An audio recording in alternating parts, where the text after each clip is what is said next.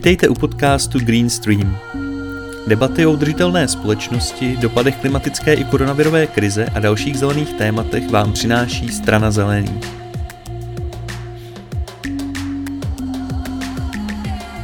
Tím eh, pořadu jsme se rozhodli věnovat ekonomickým dopadům eh, pandemie a samozřejmě řešením, které takové ekonomické dopady mají. Našimi hosty budou, jsou rektorka Mendlovy univerzity v Brně paní Danuše Nerudová. Dobrý večer. Dobrý večer. A ekonomický expert zelených a odborný asistent na Karlově univerzitě Jaromír Baxa, který je zároveň zastupitelem Liberce. Ahoj. Dobrý večer. Jo. Ahoj Michale. Jako vždycky eh, snažíme se při těch našich debatách dát prostor někomu z té eh, strany nezávislých odborníků, toho to dneska reprezentuje paní Nerudová, a pak někoho z těch eh, expertů ze zelených, to prezentuje Míra Baxa. Musím říct, že dneska nemáme roušky, protože jsme každý u sebe doma, takže nemusíte se bát, že bychom mohli někoho naším vystoupením ohrozit. Eh, nebudeme to úplně protahovat a půjdeme eh, už k první, dotáz, první otázce. Zeptal bych se paní Nerudové rovnou. Eh, vláda v posledních dnech představila několik konkrétních kroků, které by měly pomoct české ekonomice, konkrétně zaměstnavatelům a OSVČ, tedy živnostníkům. Co na ně říkáte, jak je hodnotíte?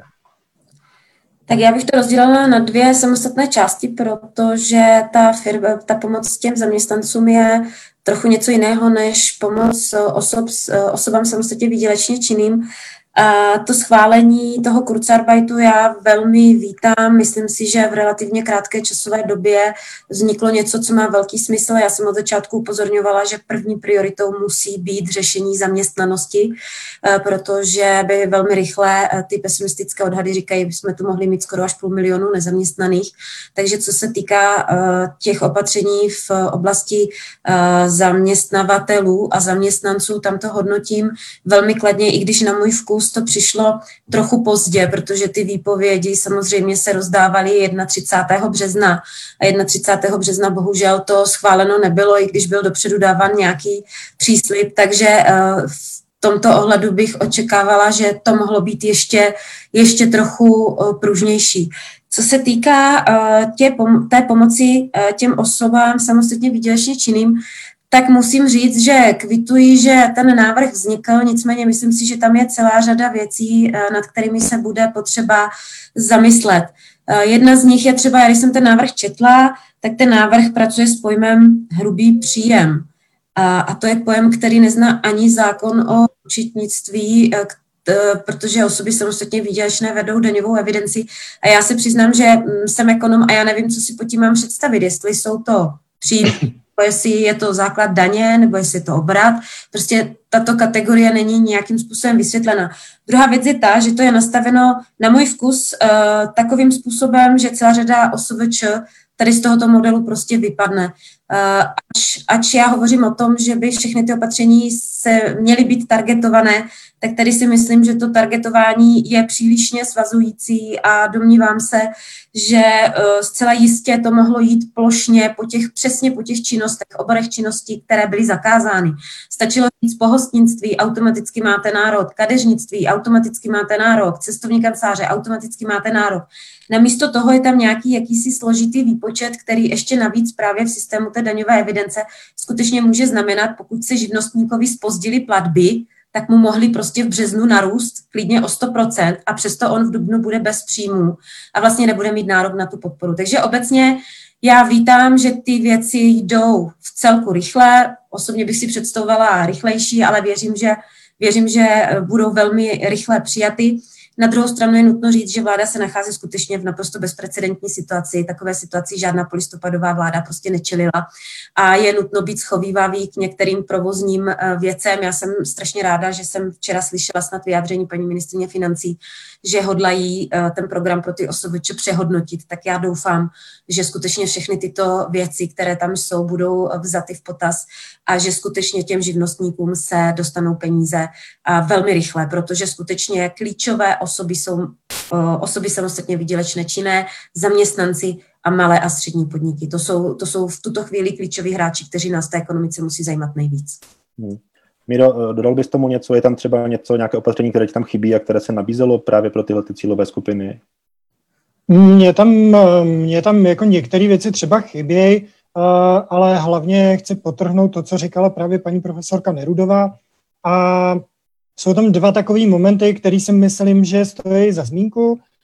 První, třeba na Německu je dobře vidět, že v podstatě oprašuje opatření, která měla, které použil už při, při minulé krizi a de facto navázala na to, co fungovalo a co nefungovalo a u nás se už mluvilo o tom, že by něco jako Kurzarbeit bylo potřeba před deseti lety a něco takového teďka jakoby vlastně vymýšlíme, přitom už jsme ty podmínky mohli mít, mohli mít doleděné. No a u těch osob pro, u té podpory pro osoby samostatně výdělečně činné je asi největší pro mě největší překvapení a nejvíc nesrozumitelné to srovnání s podmínkami pro zaměstnavatele, pro právnické osoby, kdy ty podmínky pro firmy jsou neuvěřitelně uh, vlastně široké, velmi přátelské, nemají skoro žádné, žádné svazující podmínky a ve srovnání s tím ty podmínky pro osoby samostatně výdělečně činné jsou nesmírně, nesmírně, nesmírně svazující. Jestli tam něco chybí, tak uh, myslím, že i ti občané, kteří, kteří se třeba odsnou nějakou dobu, nějakou dobu uh, bez příjmu, tak uh, je otázka, na kolik jim stávající sociální systém pomůže, například udržet se bydlení a v případě nájemného, ale o tom bude určitě ještě řeč. Vlastně otvírá se i otázka toho eh, skrytého zaměstnávání skrze eh, živnostenské listy, takzvaný čtvrt systém, který na jedné straně například těm firmám, které ho využívají, neumožní eh, využít tu nabídku kurz arbeitu. Na druhé straně zase u těch vůzovkách zaměstnanců na, na té druhé straně to bude komplikované, protože oni se, vlastně nejsou de facto živnostníky. Chtěl bych se tady paní Nerodová, jestli třeba tohle bude ten impuls, který tady tuhle tu, nestandardní situaci by mohl třeba pomoci řešit nějak dlouhodoběji? Já si to osobně myslím, protože krásným ukáz, krásnou ukázkou jsou hokejisti a fotbalisti. Eh, kdo dostal, eh, s kým eh, první rozvázali kluby smlouvy? No s těmi, kteří byli OSVČ. Se zaměstnanci se samozřejmě rozvazuje pracovní poměr daleko hůře. Takže já si, já si myslím, že možná tohle to povede k tomu, že si skutečně podnikatelé uvědomí, že je rozdíl mezi OSVČ a zaměstnáním. A na druhé straně si myslím, že si to uvědomí i ti zaměstnanci, že jako zaměstnanci mají daleko víc práv a e, to riziko nese ten zaměstnavatel, kdežto, když e, skutečně je to ten švart systém, tak v podstatě ty všechny rizika si, si nesou sami a práva mají v podstatě nulová. Takže já si myslím, že to možná do jisté míry tato situace bude taková samoočistná pro ten systém. Ale já jsem optimista, takže, takže mě kolega vyvede z konceptu a řekne, že si myslí přesný opak. Eh, to bych se taky zeptal právě Míry, co si on myslí. Tam ta jedna věc je ty konkrétní dopady na ty konkrétní lidi, kteří jsou takhle v zaměstnaní, ale pak samozřejmě jsou i dopady na státní rozpočet, kdy ta, ta nerovnost mezi tím, jak jsou zdaňováni zaměstnanci a jak jsou zdaňováni tyhle ti falešní zaměstnanci, vytváří velké rozdíly v tom, kdo jak se podílí na, na veřejných nákladech. Takže jestli to není vlastně ta cesta, jakým způsobem upozornit, že tenhle ten způsob opravdu není uh, pro stát ani pro ty jednotlivce výhodný. Určitě ta, ta neporovnatelnost v těch podmínkách mezi, eh, mezi zaměstnanci a mezi osobami samostatně výdělečně činných, činnými je, je, u nás, je u nás veliká a je to, je to samozřejmě chyba. Eh, mluví se dlouho o, velkém, o velkých vedlejších nákladech práce, týkají se především těch, eh, těch nízkopříjmových, nízkopříjmových skupin, těch nízkopříjmových zaměstnanců, kde, kde zaměstnat někoho jako osoba, čeho se může jevit na první pohled jako lákavá varianta.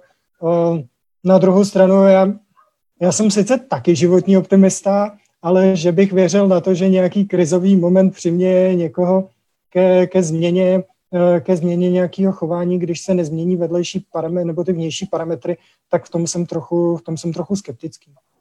Ale že, že vlastně jako potřebujeme nějakou diskuzi o tom, jak je nastavený náš daňový systém, to potřebujeme, potřebujeme jít dlouhodobě a kež by, kež by se k ní dospělo a byla trochu racionálnější, než jaká vždycky, vždycky zatím byla.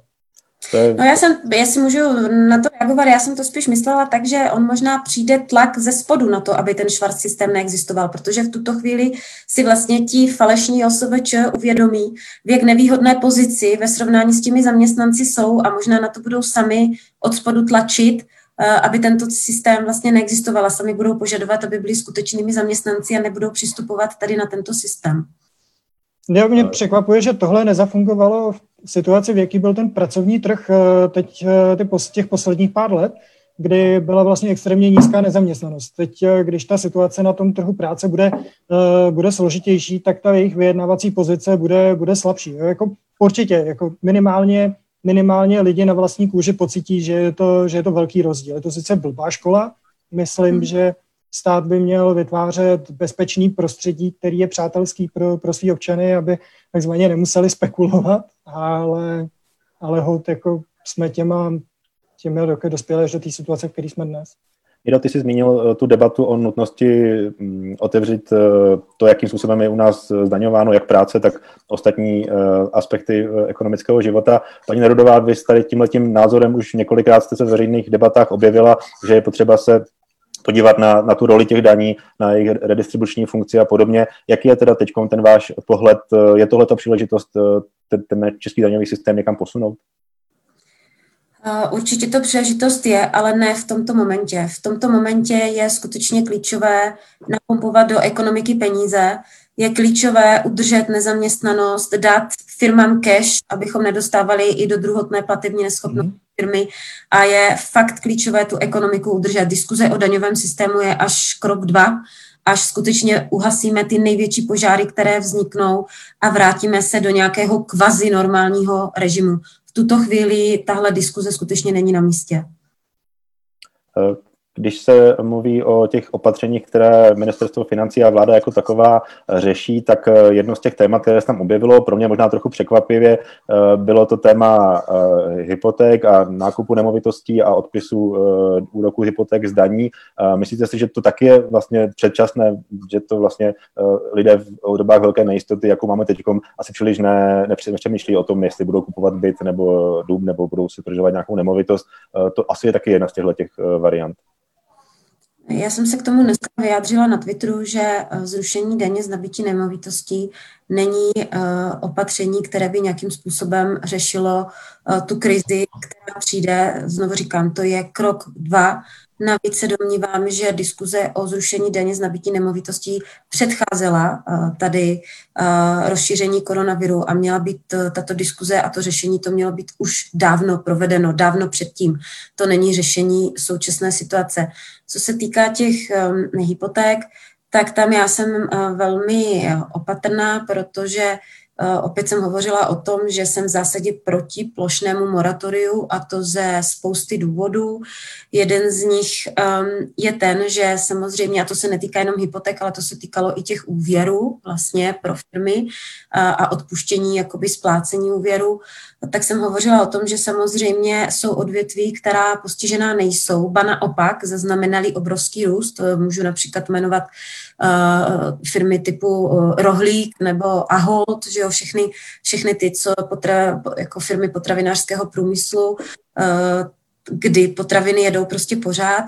Uh, domnívám se, že nebo neexistuje důvod, proč tyhle ty firmy by neměly splácet svoje závazky.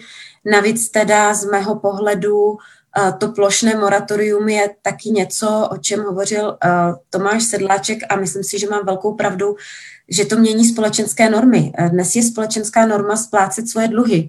V momentu, kdy to zavedeme jako plošné moratorium, tak se stane společenskou normou dluhy nesplácet a to může mít velmi rozsáhlé důsledky v biznisu, tady tohleto. A třetí věcí, proč já jsem proti tomu plošnému moratoriu, je eh, nebankovní sektor, nebankovní instituce, které jejich core business spočívá na poskytování um, spotřebitelských úvěrů nebo leasingů. To v podstatě hovoříme, o, pokud by bylo šestiměsíční moratorium, tak hovoříme o tom, že tento sektor zcela zmizí. Eh, protože eh, prostě eh, to neustojí. Druhá věc je také stabilita bankovního systému. Při rozhovorech s dalšími ekonomy a bankéři vyplývá, že v podstatě to šestiměsíční období je to maximum, co si dovedou představit, že by mohlo být, aby neohrozilo finanční stabilitu komerčních bank. Takže z mého pohledu ano, ale opět cílené, nikoli plošné a skutečně těm, kteří byli nějakým způsobem ovlivněni této korona, koronavirovou krizi.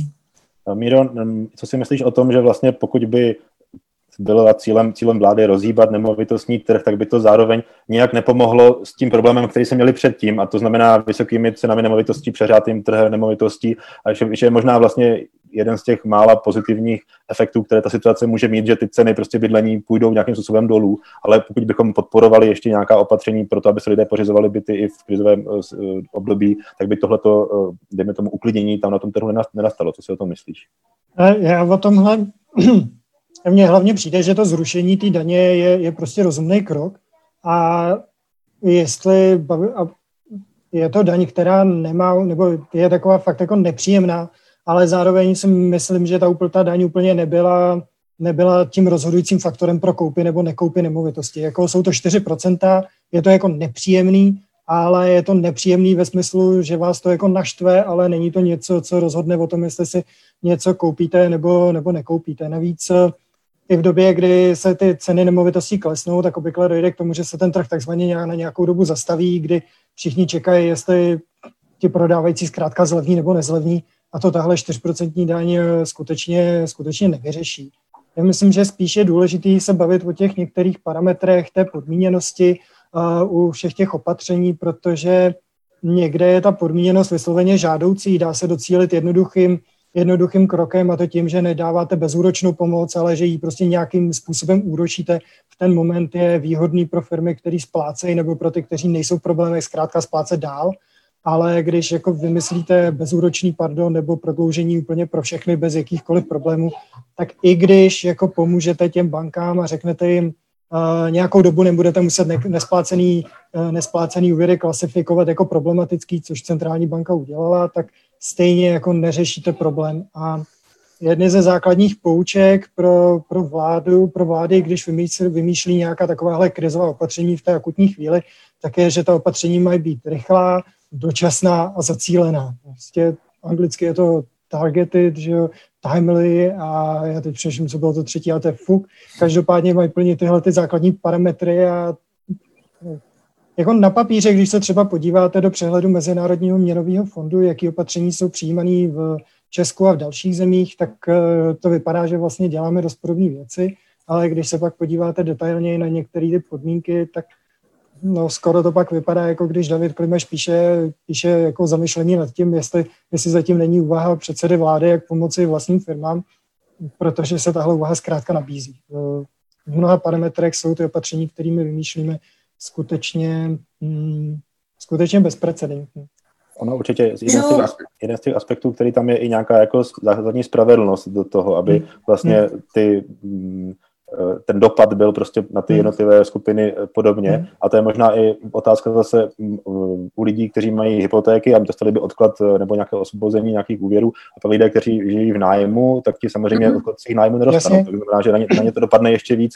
A je to i vlastně potom zase otázka spravedlnosti v tom, že to jsou většinou lidé, kteří prostě nedosáhli na tu hypotéku, takže zřejmě mají nižší příjmy a tudíž to pro ně je ještě možná závaž, závažnější problém. Jako když už se chceme bavit o, o plošné podpoře, tak si myslím, že stojí za úvahu zabývat se tím tou myšlenkou uh, helikopter money, těch prostě třeba tomu, co, co u nás propaguje Tomáš Havránek, zkrátka udělat uh, rozhaz, jakoby de facto, de, obrazně řečeno rozhazovat peníze z helikoptér všem, to znamená, že by lidem krátkodobě přistáli na, na účtu peníze od centrální banky a ještě to bude pomoc, která nezatíží státní rozpočet, když už jako chcem vymýšlet, vymýšlet uh, plošnou podporu pro všechny.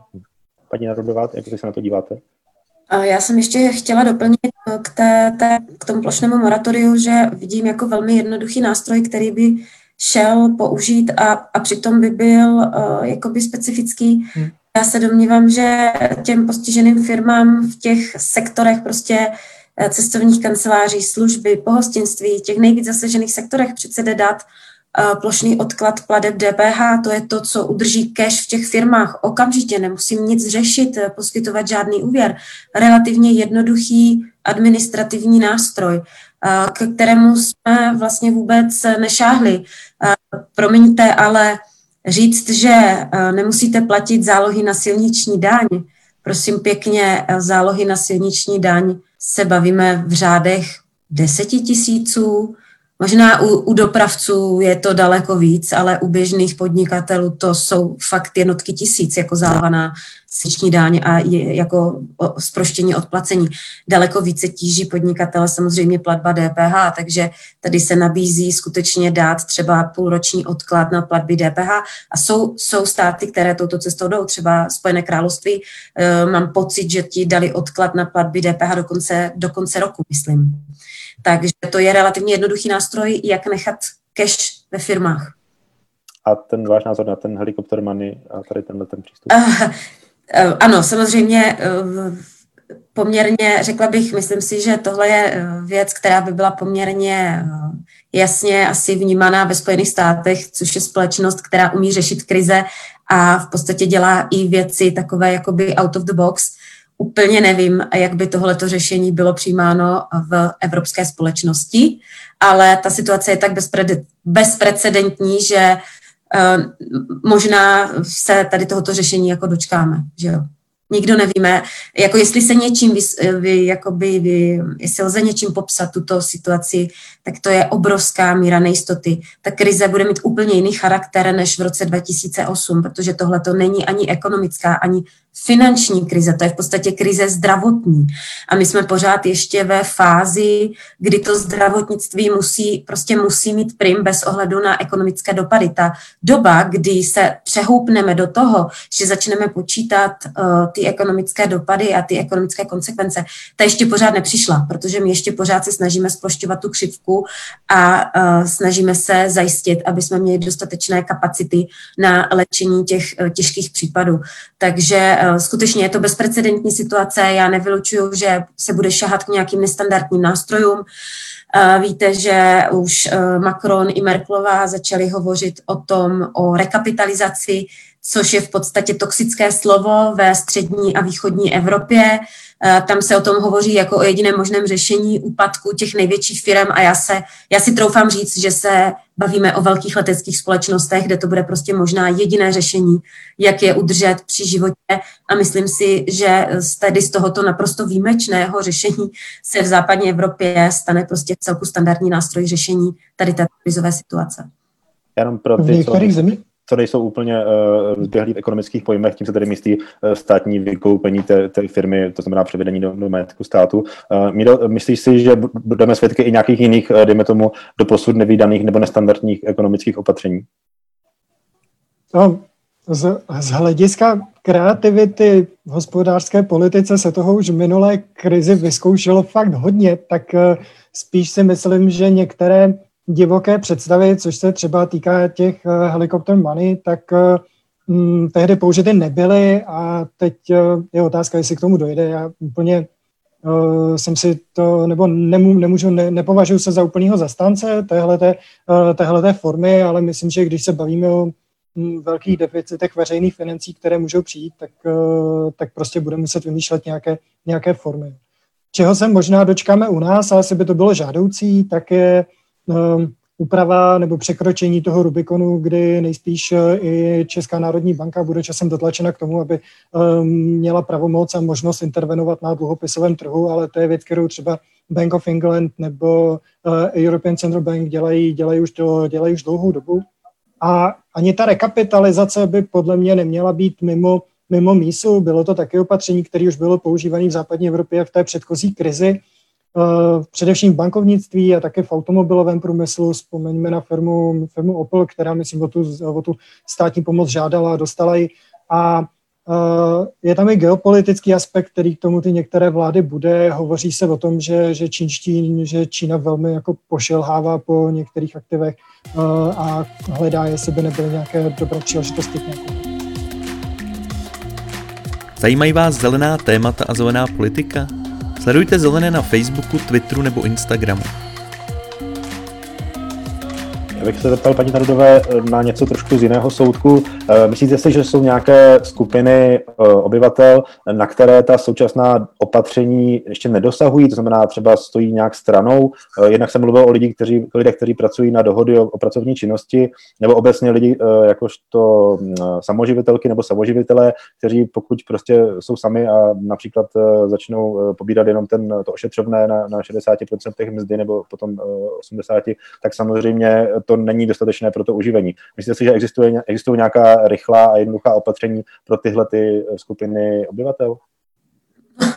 Já teda musím říct, že mám pocit, že ten antivirus se dotýkal i těch na DPP a DPČ, jestli se, jestli se nemýlím. To, to, to, právě dneska mi někdo o tom volal, že to tam zatím ještě nevyšlo, ale že se o tom mluví a možná se to... Jo, já jsem právě četla, že se o tom jakoby mluví, že by se to mělo vztahovat i na DPP a DPČ.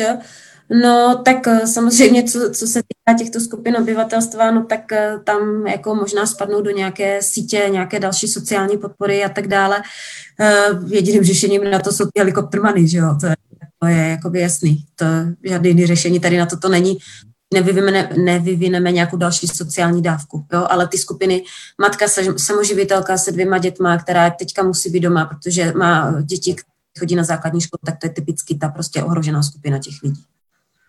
Uh, Míro, ještě tebe bych se zeptal, jestli uh, není třeba, nebo když se nemůžeme dočkat i nějakých výrazných zásahů v oblasti odlužení, exekucí a tady téhleté oblasti, protože je možné, že ta krize uh, opravdu některé lidi uvrhne do takové situace, že ty jejich dluhy vlastně nebudou splatitelné a že možná se ještě tahle věc bude muset víc otevřít.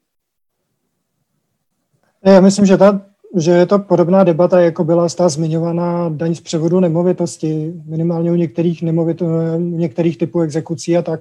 Eh, je to věc, která už tady byla, byla myslím, na místě už před, eh, před několika lety a eh, zejména ta otázka těch personálních nebo těch osobních bankrotů by podle mě zasloužila ještě nějaký, ještě nějaký, ještě nějakou pozornost. Ale, ale spíš bych řekl, že mně přijde, že, naše, že náš sociální systém nechává ty lidi strašně snadno, strašně snadno propadnout a řeší až ty následky, protože, mm, což je třeba ta forma toho, toho odlužení. Jo. A mm, to, to si myslím, že by ten sociální systém měl taky trochu jako uh, fungovat víc jako síť, která nenechá lidi propadnout a, a mm, dnes je sešněrován tolika podmíněnostmi a tolika pravidly, aby se takzvaně, takzvaně ty dávky nezneužívaly, až myslím, že je, to, že je to kontraproduktivní a že se pak potýkáme s mnohem většími, s mnohem většími problémy. Ale nejsem úplně expert na tuhle oblast, takže se tam nechci pouštět do hlubších a konkrétnějších rozborů. Na sociální oblast jsou kompetentnější lidi než já. A to je vlastně věc, kterou eh, často eh, zvedá Daniel Prokop v těch svých eh, hmm. publicistických útvarech, Určitě. kdy vlastně se přestože se vlastně v ekonomických vědách často hodně věcí jako eh, vyhodnocuje jejich přínosy a náklady a podobně, tak u tady těchto těch, eh, dejme tomu, více sociálních programech se často to, tohoto vyhodnocení nedělá a ne, nedokážeme si vyhodnotit, že ten včasný zásah eh, do nějaké situace může být pro společnost v celku mnohem levnější, než potom řešit ty následné, následné problémy. Chtěl bych se zeptat, eh, paní Nerudová, eh, myslíte si, že se můžeme více začít bavit i o tom, že eh, ta, ten daňový systém bude víc progresivní, to znamená, že ti, co vydělávají více, budou platit větší daňové sazby? No, myslím si, že to je, za prvé, teda je to skutečně krok dva, následná diskuze po té, co vyřešíme tady ty největší požáry. A domnívám se, že zcela jistě to je na místě progrese, diskutovat o skutečně tom, aby daňový systém začal plnit, aby ty daně začaly plnit tu redistribuční funkci, kterou u daně z příjmu v tuto chvíli skutečně neplní. A já osobně říkám, že je potřeba se zaměřit na tu střední třídu, protože to je skutečně třída, která si od roku 2005 jako polepšila relativně nejmíň a relativně málo ve srovnání se všemi ostatními a nějaká ta progrese tam skutečně musí být. A důvodem není, není naplnění státního rozpočtu, ale skutečně důvodem je to, aby daně plnili svou redistribuční funkci. Uh, Míra, co si ty myslíš, že ty jsi, ty jsi zastánce progresivní daní, myslíš si, že to bude spíše u fyzických osob, právnických osob? Já se tohle netroufám odhadovat. Hmm, přijde mi, že už uh, relativně hodně analýz vyšlo třeba z uh, nervu, který tady byl za vlády Mirka Topolánka, nebo z nervu za vlády uh, Petra Nečase a pak mi přišlo, že ta praktická politika se ubírala podle toho, kdo zrovna uspěl ve volbách. Bych si přál mm, trochu víc jako expertní přístup k těmhle věcem, trochu jako větší ochotu naslouchat, naslouchat evidenci nebo i zkušenostem z jiných zemí a trochu větší ochotu si říct, OK, náš daňový mix má tyhle a tyhle důsledky, je to fakt to, co chceme, tyhle důsledky a mám pocit, že, nebo moje vnímání, a je to i třeba reflexe trochu té současné diskuze o tom, pro jaké OSVČ nastavit jaká pravidla. Některým lidem se strašně líbí, že osoby samostatně výdělečné, čin, samostatně výdělečně činné takzvaně, nebo že jich část jako takzvaně ostrouhá, protože mají pocit, že jsou tím daňovým systémem hrozně jako zvýhodněni a ta diskuze pak dobírá, dostává takovýhle, takovýhle absurdní rozměry, kdy eh, je jedna část společnosti stavěná, stavěná proti druhé a Uh, jestli si myslím, že je něco fakt blbý pro daňový systém, tak uh, když uh, někomu zůstává v ruce černý Petr a platí a jiný jiný se jenom v klidu kouká a zároveň vždycky vydává neskutečně energie na to, aby eh, jeho zvýhodnění přetrvalo i do budoucna. Ale to se netýká zdaleka jenom osob samostatně výdělečně činných. To se samozřejmě pak týká uh, té hromady výjimek, kterou uh, máme v daní, v daní z příjmu právnických osob, velký snaze na celoevropské úrovni zabránit harmonizaci nejenom sazby z daně příjmu právnických osob, ale především uh, základu daně z příjmu právnických osob a, a, a podobně. Takže já si fakt netroufám v tomhle v tomhle predikovat. A ještě jeden důvod mám, proč si netroufám predikovat. V té minulé krizi, jestli něco je, myslím, dobrý si připomínat, tak v roce 2008-2009 byli všichni politici v celém světě na chvíli keynesiánci, že prostě vládní zásahy, jasně, potřebujeme to pozbudit ekonomiku. A to všechno, jak mávnutím proutku, skončilo v druhé polovině roku 2009 a začaly se počítat ztráty a všichni najednou přepli do úplně obráceného režimu a v mnoha zemích to vedlo ještě do, do druhé recese a tak eh, já proto mám jistou skepsi v to, že se mm, že, že samotná krize může být spouštěčem hlubší, hlubší debaty a hlubšího posunu, i když si myslím, že je to škoda. Já teda připomenu, máme debatu o tom, jak řešit ekonomické důsledky pandemie. Našimi hosty jsou paní Danuše Nerudová, rektorka Mendelovy univerzity v Brně a Jaromír Baxa, odborný asistent z Institutu ekonomických studií Univerzity Karlovy a zastupitel Liberce. Ty jsi zmínil, Míro, ty věci týkající se daňových, daňových harmonizací a daňových úniků. To je věc, o které by asi paní Nerudová mohla mluvit hodiny a hodiny, protože patří k předním expertům na tohleto téma, ale myslím, že to opravdu není tuhle na, na pořadu dne. Opravdu uh, trošku od to přebíháme od těch těch eh, zásahů, které jsou okamžité, akutní a které řeší tu situaci teď a eh, směrem k těm výhledům a myslím si, že samozřejmě hm, obojí je, je, je stejně důležité. Eh, Míra mi na, na, nahrál trochu tím, že doufá, že se bude trošku více naslouchat tomu odbornému řešení. Paní Nordová, vy jste vlastně spolu s dalšími ekonomy a ekonomkami přišli s projektem Coroner, tedy nějakého, jakéhosi expertního orgánu, který by měl radit vládě nebo vlastně všem, kteří budou ochotni naslouchat Eh, ohledně tady právě opatření ekonomického charakteru. Eh, můžete nám o tomhle nápadu něco říct víc a jaké jsou vaše ambice v tomhle? Tak my jsme už asi 14 dní nebo 3 týdny diskutovali, že v podstatě neumíme zachraňovat životy, ale velmi rádi bychom nějakou svou kapacitou přispěli k tomu řešení té situace, která se do jisté míry v skutečně jeví jako bezvýchodná, protože jediný nástroj, který v tuto chvíli máme, tak je prostě karanténa a s ničím jiným jako neumíme pracovat. A tak jsme nějakým způsobem uh, napříč uh, obory, které by mohly přispět k nějaké té diskuzi těch případných opatření, se od spodu sformovali. Vyšli jsme v podstatě z toho původního nervu, někteří přijali, někteří odmítli. Rozšířilo se to o další jména a je to skutečně nezávislá iniciativa, v podstatě občanská, která vznikla od spodu, je apolitická. Naší ambicí není radit vládě, my chceme být nekonfliktní, my spíš chceme skutečně nějakým brainstormingem přinášet nějaké nápady out of the box, protože ta situace je skutečně naprosto bezprecedentní. My tady hovoříme pořád o nějakých standardních nástrojích, ale možná jsme schopni přijít třeba na nějaké nestandardní nástroje, které by mohly fungovat. Je to skutečně o nějakém jako společném brainstormingu. Já vždycky jsem se ve vědě řídila tím, že ta diskuze napříč vědními obory skutečně posouvá velmi významně to vědění dál a člověk občas přijde na skvělé nápady a myslím si, že by to mohlo fungovat i tady.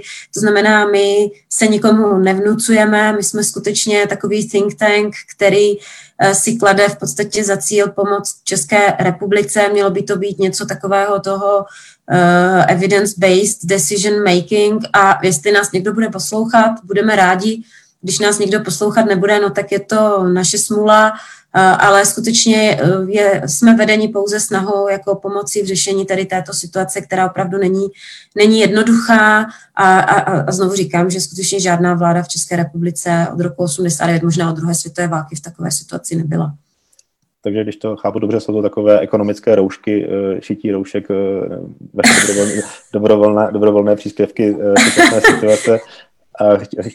Znamenal jsem jednu poznámku a nevím, jak teda to máte koncipované, jestli to bude opravdu čistě ekonomické, anebo tak, jak jste teď zmínila, objeví se tam experti a expertky i z jiných oborů, například, já nevím, ze sociologie nebo z jiných společenskovědních oborů?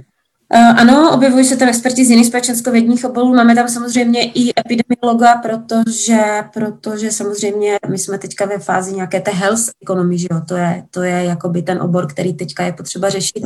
A znovu říkám, že jsme v období, kdy začím řešíme to zdraví. Ta ekonomika je v podstatě na vedlejší výhybce, ale to neznamená, že nemáme chystat něco pro to, až ta ekonomika naskočí na tu hlavní výhybku, nebo minimálně bude souběžně ta výhybka s, s tím zdravím. V tuto chvíli je to, jako v tuto chvíli ekonomika stojí v depu, že jo. A dokud se prostě nerozjede, tak, tak, tak má zdraví přednost prostě a zdravotnický systém.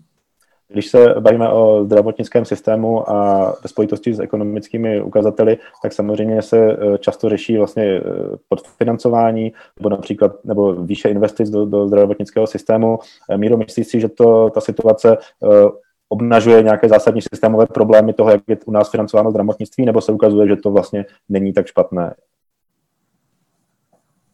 No, minimálně se ukazuje, že rychlé rušení třeba některých intenzivních úžek nebo ten tlak na to rušení eh, vůbec jako akutní péče, který tady v minulém, minulém desetiletí byl, eh, možná nemusel být úplně tak eh, nejmoudřejším rozhodnutím, protože zkrátka díky tomu ztrácíme schopnost být připraveni na některé nepříjemné situace. Jako ten obvyklý případ, přístup, který se vždycky dává jako příklad, je, že nemám, nemám hasiče proto, protože jako je nějaký průměrný počet požárů, ale proto, abych zvládl i, ta, i ty velké průšvihy, které, které, mohou, které mohou přijít. A rozhodně jako máme nějakou síť páteřních nemocnic, ale stát třeba tu zodpovědnost za to, jak vypadá zdravotnictví, přenechal tu na krajích, tu na obcích, tu na zdravotních pojišťovnách. Máme několik zdravotních pojišťoven, které vlastně nabízí to samé, zároveň nebo nejsou mezi nimi tak velké rozdíly, aby vlastně opravňovaly existenci více zdravotních pojišťoven a ta ekonomie zdravotnictví, to je, nebo to řízení zdravotnictví, to by bylo na dlouhou debatu. Já jsem byl chvíli členem dozorčí rady nemocnice, Českolipské nemocnice za, za Liberecký kraj a mm, už jenom pohyby, které byly v úhradové vyhlášce a jako pár lidí se v tom vyzná, a, ale ten systém není úplně transparentně nastavený. Různé nemocnice mají dost různé rozličné, pod, rozličné, rozličné podmínky jenom na úhrady konkrétních typů operací a Eh, často taky vypadá, že zkrátka v tom nastavení jsou někteří si rovně a někteří, někteří rovnější. Těžko říct, za který, za který konec to vzít. Jestli je tam někde taky velký problém, tak je to s, s dostatkem lékařů a zdravotnického, zdravotnického personálu. Souvisí to zase s mnoha, s mnoha faktory. Na druhou stranu ve srovnání s některými jinými zeměmi my na tom v Česku ještě nejsme, nejsme úplně nejhůř. Pořád patříme v Evropě mezi mezi země, odkud sice lékaři odchází, ale zároveň sem docela přichází, takže neřešíme tak krizovou situaci jako, jako jinde na východě Evropy. To jsem se chtěl právě zeptat, vlastně ukazuje se, že ten, ten problém často byl v, v té personálním obsazení, hmm který může samozřejmě nastat i v tom, že tím, jak jsou uzavřené hranice, tak se samozřejmě sem mnoho těch lidí třeba nemusí dostat. Eh, velký problém to byl třeba i v tom Rakousku, kde, kde mnoho eh, pracovníků ve zdravotnictví dojíždí třeba ze Slovenska nebo z Česka. Hmm. Ale chtěl bych se teda obecně zeptat, paní Nerudová, eh, jaký to bude mít vliv na trh práce a ne v tom, že samozřejmě se zvýší nezaměstnanost, to asi není nic objevného, ale my jsme měli občas v chvíli i nějaké jako strukturální problémy toho trhu práce v tom, že v některých profesích ty uh, lidé prostě chyběli. Uh, řešilo se to teda uh, importem pracovníků z ciziny. Uh, myslíte si, že tady tohleto nějakým způsobem se vykryje z vlastních zdrojů, to znamená abych to řekl laicky, že ti lidé, kteří přijdou o práci v pohostinství, přijdou, začnou pracovat v lesích nebo zemědělství, anebo že to je příliš iluzorní představa, že takhle to funguje? No, tak eh, je nutno říct, že v tuto chvíli jsme svědky, že třeba část těch lidí, kteří přišli o práci v pohostinství, eh, tak přešli třeba do těch kurírních služeb, protože pokud se podíváte, tak extrémním způsobem samozřejmě se začíná eh, rozvíjet trh online nakupování v podstatě s čímkoliv.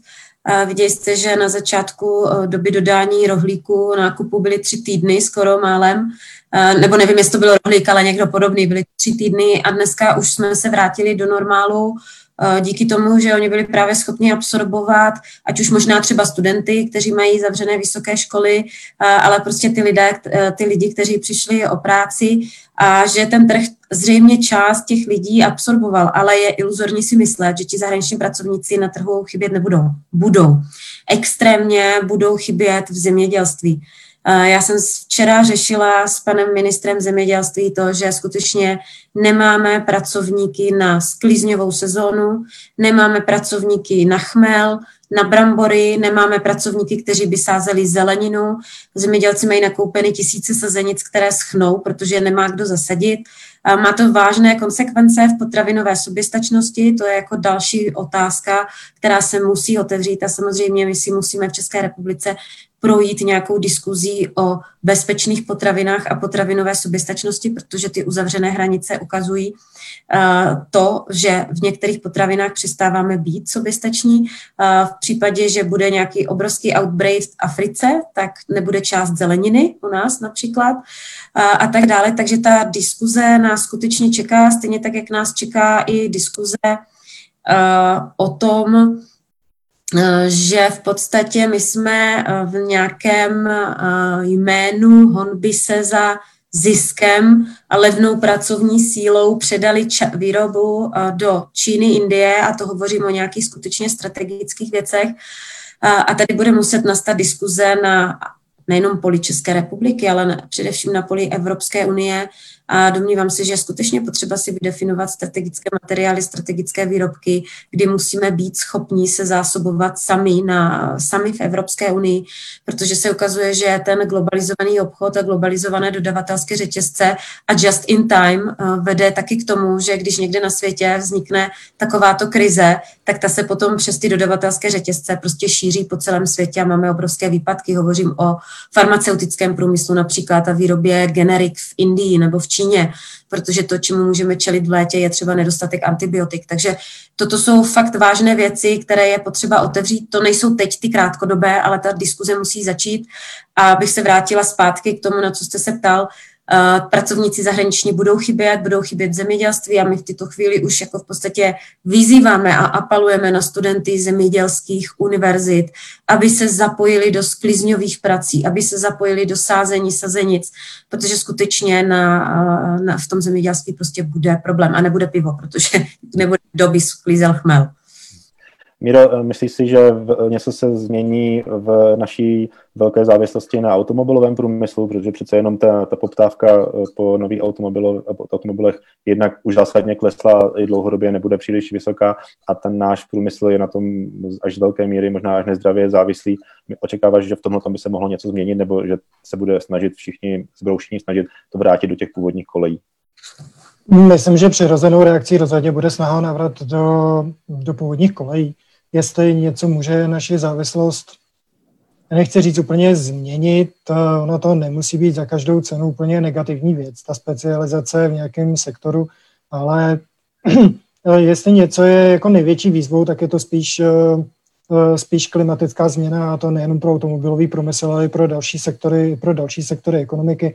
A spíš záleží na tom, co, co v tom automobilovém průmyslu, co v tom automobilovém průmyslu děláte a jak, eh, jak vysoké například eh, platy jsou v, zejména v těch dodavatelských firmách v tom automobilovém průmyslu, jaká práce je tam nabízena, je kvalitní práce a podobně, ale eh, po krizi většinou je velká snaha navrátit věci co nejrychleji do, do původních kolejí a ty strukturální změny vyvolané krizi, to většinou bývá, když se nějaká nějaká takzvaná zdravotní krize nebo nějaký krátkodobý nebo nejdříve zdánlivě krátkodobý proces přelije v sérii, v sérii bankrotů. Jiná cesta k tomu, k nějakému, k nějaký, a to teprve většinou vynutí nějakou strukturální změnu v ekonomice kvůli na základě, na základě krize.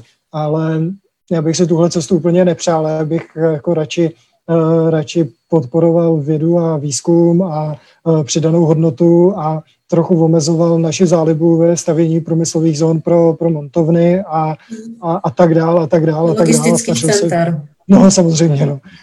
A snažil se v tom, tom jako žebříčku těch uh, globálních řetězců vystoupat, vystoupat alespoň o trošku, o trošku výše. Navštivte náš web www.zelení.cz a přečtěte si, jak zelení v desítkách obcí hájí vaše zájmy a prosazují zelené hodnoty. Na webu se také můžete přihlásit k odběru našeho newsletteru. Paní Narodová, eh, Měra to už trochu zmínil, ten problém klimatické změny a vůbec udržitelnosti eh, toho fungování. Eh, myslíte si, že budou se snažit, dejme tomu, ti, kteří budou rozhodovat o těch zásadních ekonomických změnách, tu klimatickou politiku a ta potřebná opatření ke snižování emisí, sníže, emisí sníže spíše odsouvat, anebo naopak, že se to bude dát využít jako příležitost prostě nestavět ty věci, jak už tady padlo, na těch stejných základech a postavit je na nových základech, které budou udržitelnější a zároveň tím i odolnější.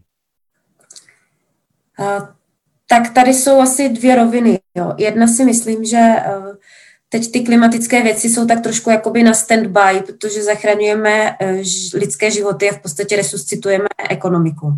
Na druhou stranu, já vždycky říkám, že všechno zlé je k něčemu dobré, protože tady ta krize v podstatě odhalila tu nesmyslnost fungování toho systému.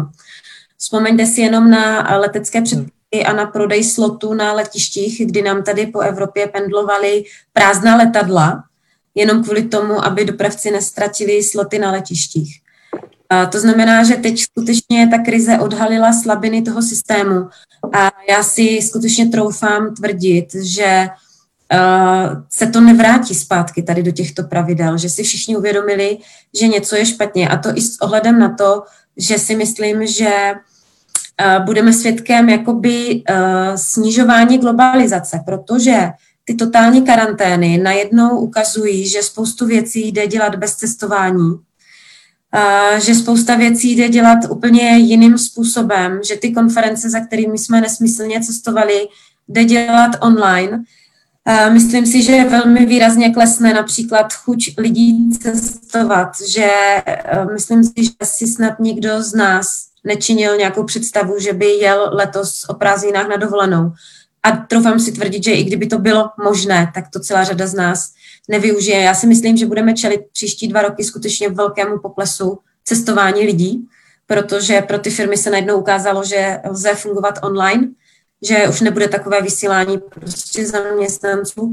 Ono ve podstatě, ve své podstatě tady toto povede skutečně ke snižování emisí. Stejně tak i ta diskuze o tom udržení si potravinové soběstačnosti a soběstačnosti v některých strategických uh, materiálech a výrobcích by měla vést k tomu, že se sníží uh, pohyb uh, v rámci Evropy a světa při převážení výrobků. Aspoň tak já, aspoň tak Eh, to nějakým způsobem teda já vnímám, ale možná se mýlím.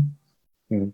Míra, co ty si o tom myslíš? Že bude eh, možné do těch opatření pro, dejme tomu, eh, znovu nastartování ekonomiky vnést nějaký výrazný zelený akcent? Hmm. Bude to v první řadě o rozhodnutí. Jedna z věcí, která tomu nebude úplně napomáhat, je to, že ceny fosilních paliv teďka raketově klesají. Takže ten tlak na přechod eh, k alternativním způsobům eh, výroby, výroby elektřiny nebo alternativním palivům v, v dopravě, ten ekonomický stimul tam zkrátka teďka nebude tak velký. Takže to myslím, že tu potřebu toho politického rozhodnutí a leadershipu v této oblasti úplně nenahradíme. Eh, zároveň je taky vidět, že jsme v trochu složitější situaci, než jsme byli před deseti lety, kdy se třeba uvědomujeme tu potřebu přezbrojit naši automobilovou flotilu nebo na, na ekologičtější, na ekologičtější způsoby dopravy, na ekologičtější auta, ale ty auta prostě na trhu ještě moc nejsou, a nebo jich není dost, takže třeba minulé krizi hodně zafungovalo šrotovné, ne u nás, ale v jiných zemích. Teď je otázka, na jaké vozy vlastně třeba to šrotovné, šrotovné zacílit, když na trhu těch aut, těch aut není moc, ale ohledně těch dlouhodobějších změn, jako je tady pořád ten, jsou tady pořád v platnosti ty klimatické závazky. Evropská unie teďka vlastně přijímá, eh, je na, má na stole mm, klimatický, evropský klimatický zákon, který má udělat z uhlíkové neutrality cíl stanovený v zákoně. A přestože ty kroky jsou do, velký, do velké míry na té evropské úrovni mm, váhavé a trochu v duchu slibu udělejme to zodpovědně, což znamená buchví kdy a čert jakým tempem a, a vůbec, tak přeci jenom tady je nějaký tlak něco měnit.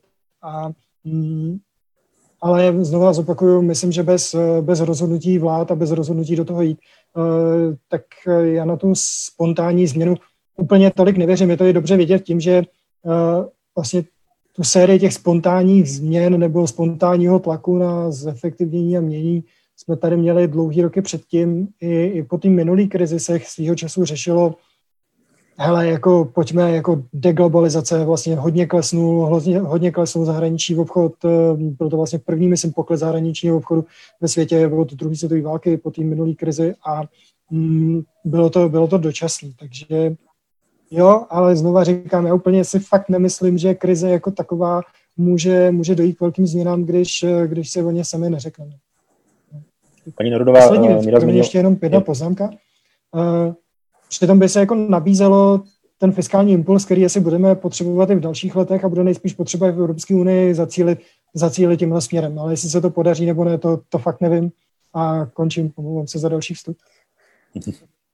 Paní Nordová Míra zmínil šrotovné nebo nějaké takovéto impulzy eh, po té poslední krizi nějakou výraznou nebo relativně zajímavou roli hrál ten program Zelená úspora, kde se vlastně investovalo do těch, do těch zateplování a podobně. Eh, napadá vás nějaká takováto intervence, kterou by stát mohl prostě v těch nejbližších dnech, nejbližších letech, pardon, eh, přivést jakožto podporu prostě té lokální ekonomiky, zároveň ve k udržitelnosti? No já ještě na začátek bych doplnila um, ty úvahy o tom, jestli půjdeme trošku jiným směrem. Uh, já si myslím, že je to skutečně teď je momentum pro přehodnocení toho hmm. ekonomického modelu. Mm. Myslím si, že se tím směrem jakoby vydáme, protože ta krize tady nebude tři měsíce, ani šest měsíců. Ten koronavirus tady s námi bude do té doby, než bude vynalezená vakcína. A pokud dobře čtu, tak časový horizont vynalezení vakcíny jsou dva roky.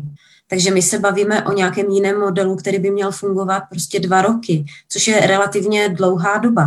Takže já si skutečně myslím, že eh, může dojít k přehodnocení toho ekonomického modelu fungování a skutečně si myslím, že ta krize s tím, že vláda neměla respirátory pro lékaře v první linii, že neměla respirátory pro eh, domovy důchodců, je skutečně velmi alarmující pro tu samotnou vládu a že skutečně povede k přehodnocení eh, toho modelu, eh, modelu neomezeného ekonomického růstu a že skutečně do těch rozhodování budou brána i jiná, jiné faktory, než je prostě ekonomický zisk a to je nějaká jakoby soběstačnost a tak dále. Takže já si myslím, že ten, že ten ekonomický model bude přehodnocen tady, tady v tomto smyslu, protože vidíte, jak ve velmi krátké době se dokázalo na trhu v České republice eh, vyrojit spoustu výrobců těch respirátorů. Dřív to nešlo a najednou to jde, protože ten respirátor nestojí 50 korun, tak jak se vyrábí v Číně, ale ten respirátor třeba stojí 150 korun, 200 korun a přesto ty lidé za tu cenu ten respirátor koupí, protože si uvědomují, co to je za zboží. Týká se to třeba dalších jiných zboží, týká se to třeba té dezinfekce. Jo, klasický, případ dováželi jsme dezinfekci, týká se to výroby obalu na dezinfekci, protože není tajemstvím, že ona ta dezinfekce přestala být zejména z toho důvodu, že obaly na dezinfekci se vyráběly z Číně a v Číně se prostě zastavila výroba a ta dezinfekce se nedala do ničeho lít. Takže myslím si, že skutečně to, že ten virus tady s náma bude delší dobu, povede, uh, povede ke velmi zásadním změnám. A je to momentum skutečně přehodnotit ten dosavadní model fungování. A vy víte, že já jsem o tom dosavadním modelu jako neomezeného ekonomického růstu hovořila velmi často, že je potřeba ho přehodnotit a teď si myslím, že je čas a uh, ukazuje se nám, že skutečně nefungoval úplně dobře, protože my jsme se ve jménu zisku pod, pod rouškou toho, že jsme se cítili strašně bezpeční, že se nemůže nic stát, protože ono se relativně od druhé světové války nic nestalo, tak teď jsme byli vráceni zpátky na kolej, že ono se může stát a může se stát kdykoliv a my na to musíme být prostě připraveni a musíme na to vždycky myslet. A myslíte teda, to je otázka na oba dva, že to tedy může vést k nějakému posunu, dejme tomu, uh, politicky doleva, kdy vlastně bude větší roli hrát uh, ten stát, lokální ekonomika nebo i vlastně více přerozdělování, právě abychom měli zdroje vůbec na, tuhle, na tohleto fungování, protože je, je logické, když je hlavním a jiným cílem ekonomický růst a, a růst HDP, tak ty věci, které prostě HDP nepokrývá, tak eh, v něm nejsou nějak, nějakým způsobem oceňovány. Takže vlastně to, to ekonomické myšlení by se nějakým způsobem potom mohlo posunout. Eh, tak z mého pohledu určitě, protože my roky vedeme diskuzi, že HDP není, není dobrý ukazatel, že jo. Já myslím, že teďka by se to krásně ukázalo, protože ten HDP vůbec neukazoval připravenost na koronavirus, že jo. A kdybychom si udělali srovnání státu podle HDP, a podle, podle toho, jakým způsobem zvládli nebo zvládají tady tuto krizi, tak si myslím, že bychom velmi těžko hledali nějakou korelaci mezi tím. To znamená určitě. To já si myslím, že se bavíme skutečně o změně paradigmatu v ekonomii jako vědě jako takové. A myslím si, že budeme svědkem, a já to nechci nazývat doleva nebo doprava, no, protože ono, to, to doleva je vždycky takové jako strašně pro naše středo, pro náš středoevropský region a východoevropský region takové strašně jakoby toxické. Ale myslím si, že například uh, Spojené království teď krásně ukazuje, že skutečně ten stát tam bude hrát daleko zásadnější roli v té ekonomice, než hrál do posud. A že budou prostě sektory, do kterých bude vstupovat a, a které bude velmi výrazně kontrolovat. To si myslím, že skutečně nastane a ono to nastane, myslím si, i v Německu, nastane to i ve Francii a možná potom zprostředkovaně i u nás, protože k tomu budeme donuceni. Já jsem v tomhle nohama možná trochu víc na zemi. Uh, možná nějaká změna preferencí asi proběhne, jestli to nazývat úplně změnou paradigmatu v ekonomii, to, to nevím. Možná jo, možná ne. Hmm, spíš, eh, spíš bych ale řekl, nebo řekl, že pro naši debatu by mělo být hodně důležitý si dobře vyhodnotit, eh, v čem jsme, eh, v čem jsme nebyli při, dobře připravení, jak vlastně kvalitní je naše veřejná zpráva, co třeba z věcí, které jsou obsažené v různých národních pandemických plánech nebo i krajských krizových plánech, co zůstalo jenom na papíře a co reálně zafungovalo. Myslím, že by stálo za to dobře zhodnotit, jestli náš eh, sociální systém je schopný automaticky dobře zareagovat na takhle krizové situace, protože jestli si myslím, že by sociální systém měl na něco zareagovat v zásadě automaticky, tak to jsou takovéhle situace, kdy prostě více lidem vypadnou příjmy a tak aby ta ekonomika, zkrátka, aby v té ekonomice mohly dobře zafungovat automatické stabilizátory, čímž jsou pověstné především skandinávské země. Já bych si vlastně víc než e, změnu paradigmatu přál to, abychom e, dobře a relativně racionálně vyhodnotili, e, který ty opatření, které se navrhly, tak zafungovaly, který ne, proč ano, proč ne, abychom si dobře řekli, jako co z toho, co vlastně ten stát tvrdí a má ve spoustě koncepcích reálně existuje a co neexistuje a začali spíš pracovat na té kvalitě veřejné zprávy, protože ta kvalita veřejné, ta kvalita veřejné zprávy je, je do značné míry klíč eh, k mnoha problémům, který, kterými tady diskutujeme. Je to konec konců klíč k tomu, abychom byli schopni, schopni počítat zisk, protože i v tom veřejném prostoru jsme schopni počítat ekonomickou výhodnost něčeho. Ale musíme prostě být schopni oceňovat eh, hodnotu externalit, těch věcí, které se zkrátka nebo obchodují na trhu. Musíme být schopni uvažovat o tom, jaká je hodnota lidského života, jakkoliv, a nebýt u toho cynický, jako že bereme, že je to třeba roční příjem nebo tak něco. Potřebujeme hodnotit, jaká, nebo nějakým způsobem vyhodnotit, kdy se nám vyplatí investice do, do další nemocnice s přihlednutím k širšímu, k širší paletě faktorů, než v jaký se to dělalo, v jaký se to dělalo v minulosti. Takže tohle je ta oblast, kam já bych to, kam já bych to hrozně rád, nebo který bych se rád dočkal. Tak a ještě než eh, se dostanu k poslednímu dotazu, tak já tady mám od jednoho uh, sledujícího citát Razima Koháka.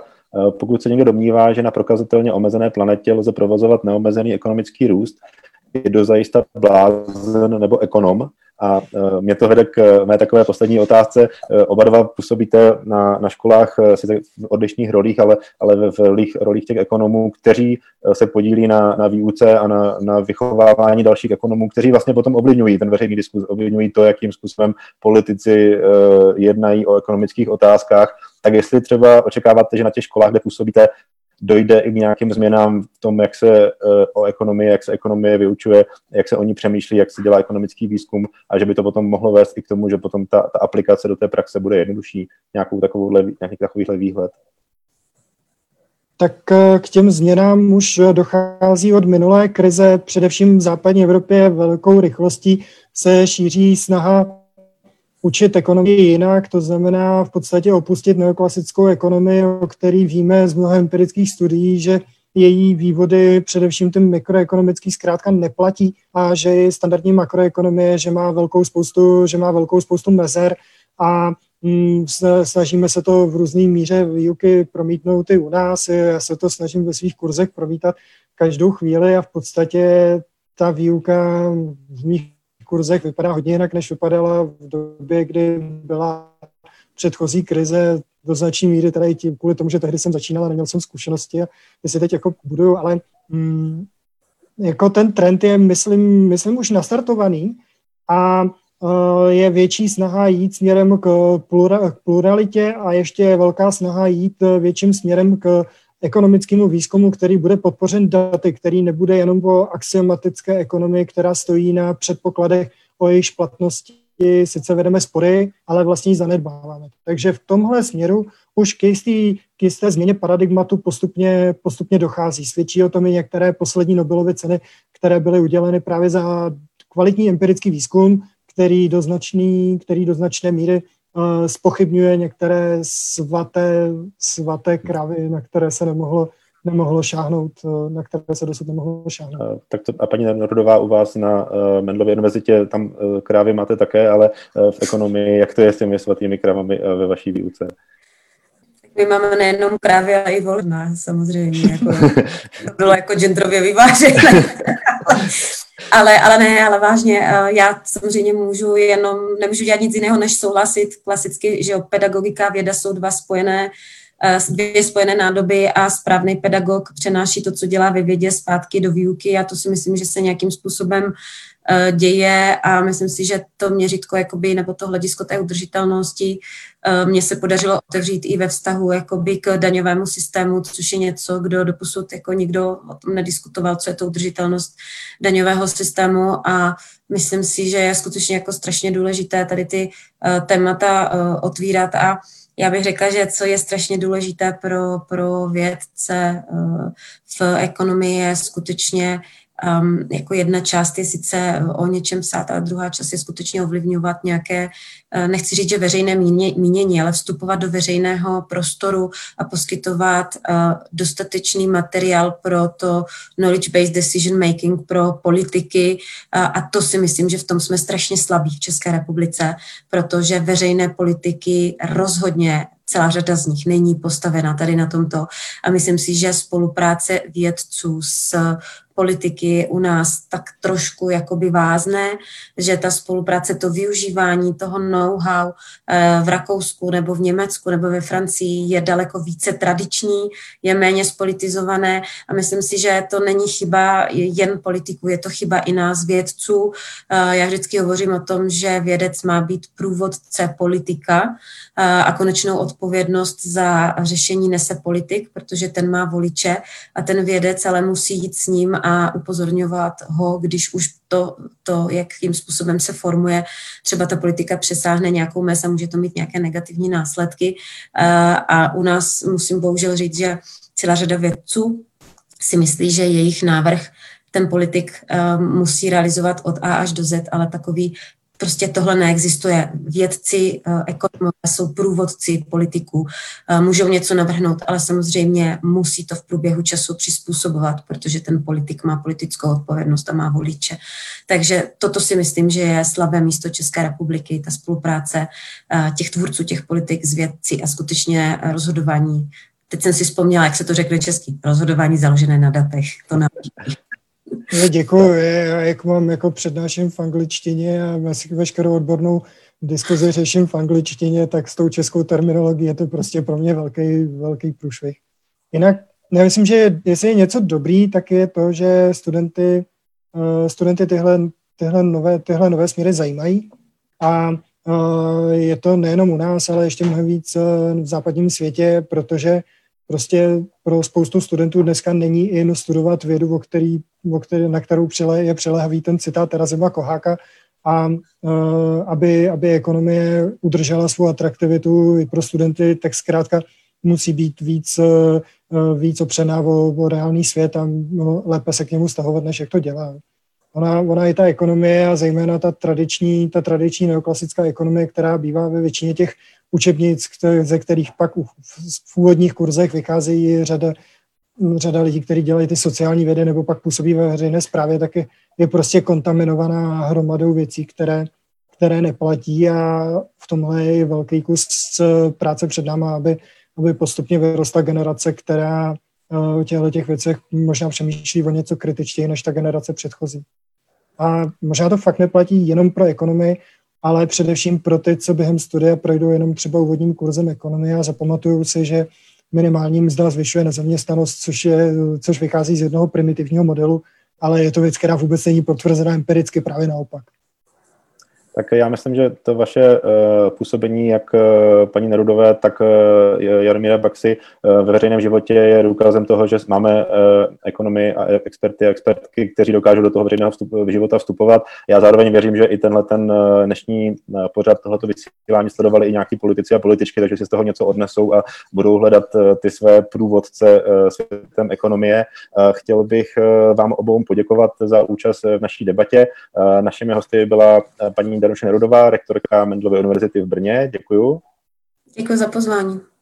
A Jaromír Baxa, uh, uh, odborný asistent na Institutu ekonomických studií Univerzity Karlovy a ekonomický expert strany Zelených.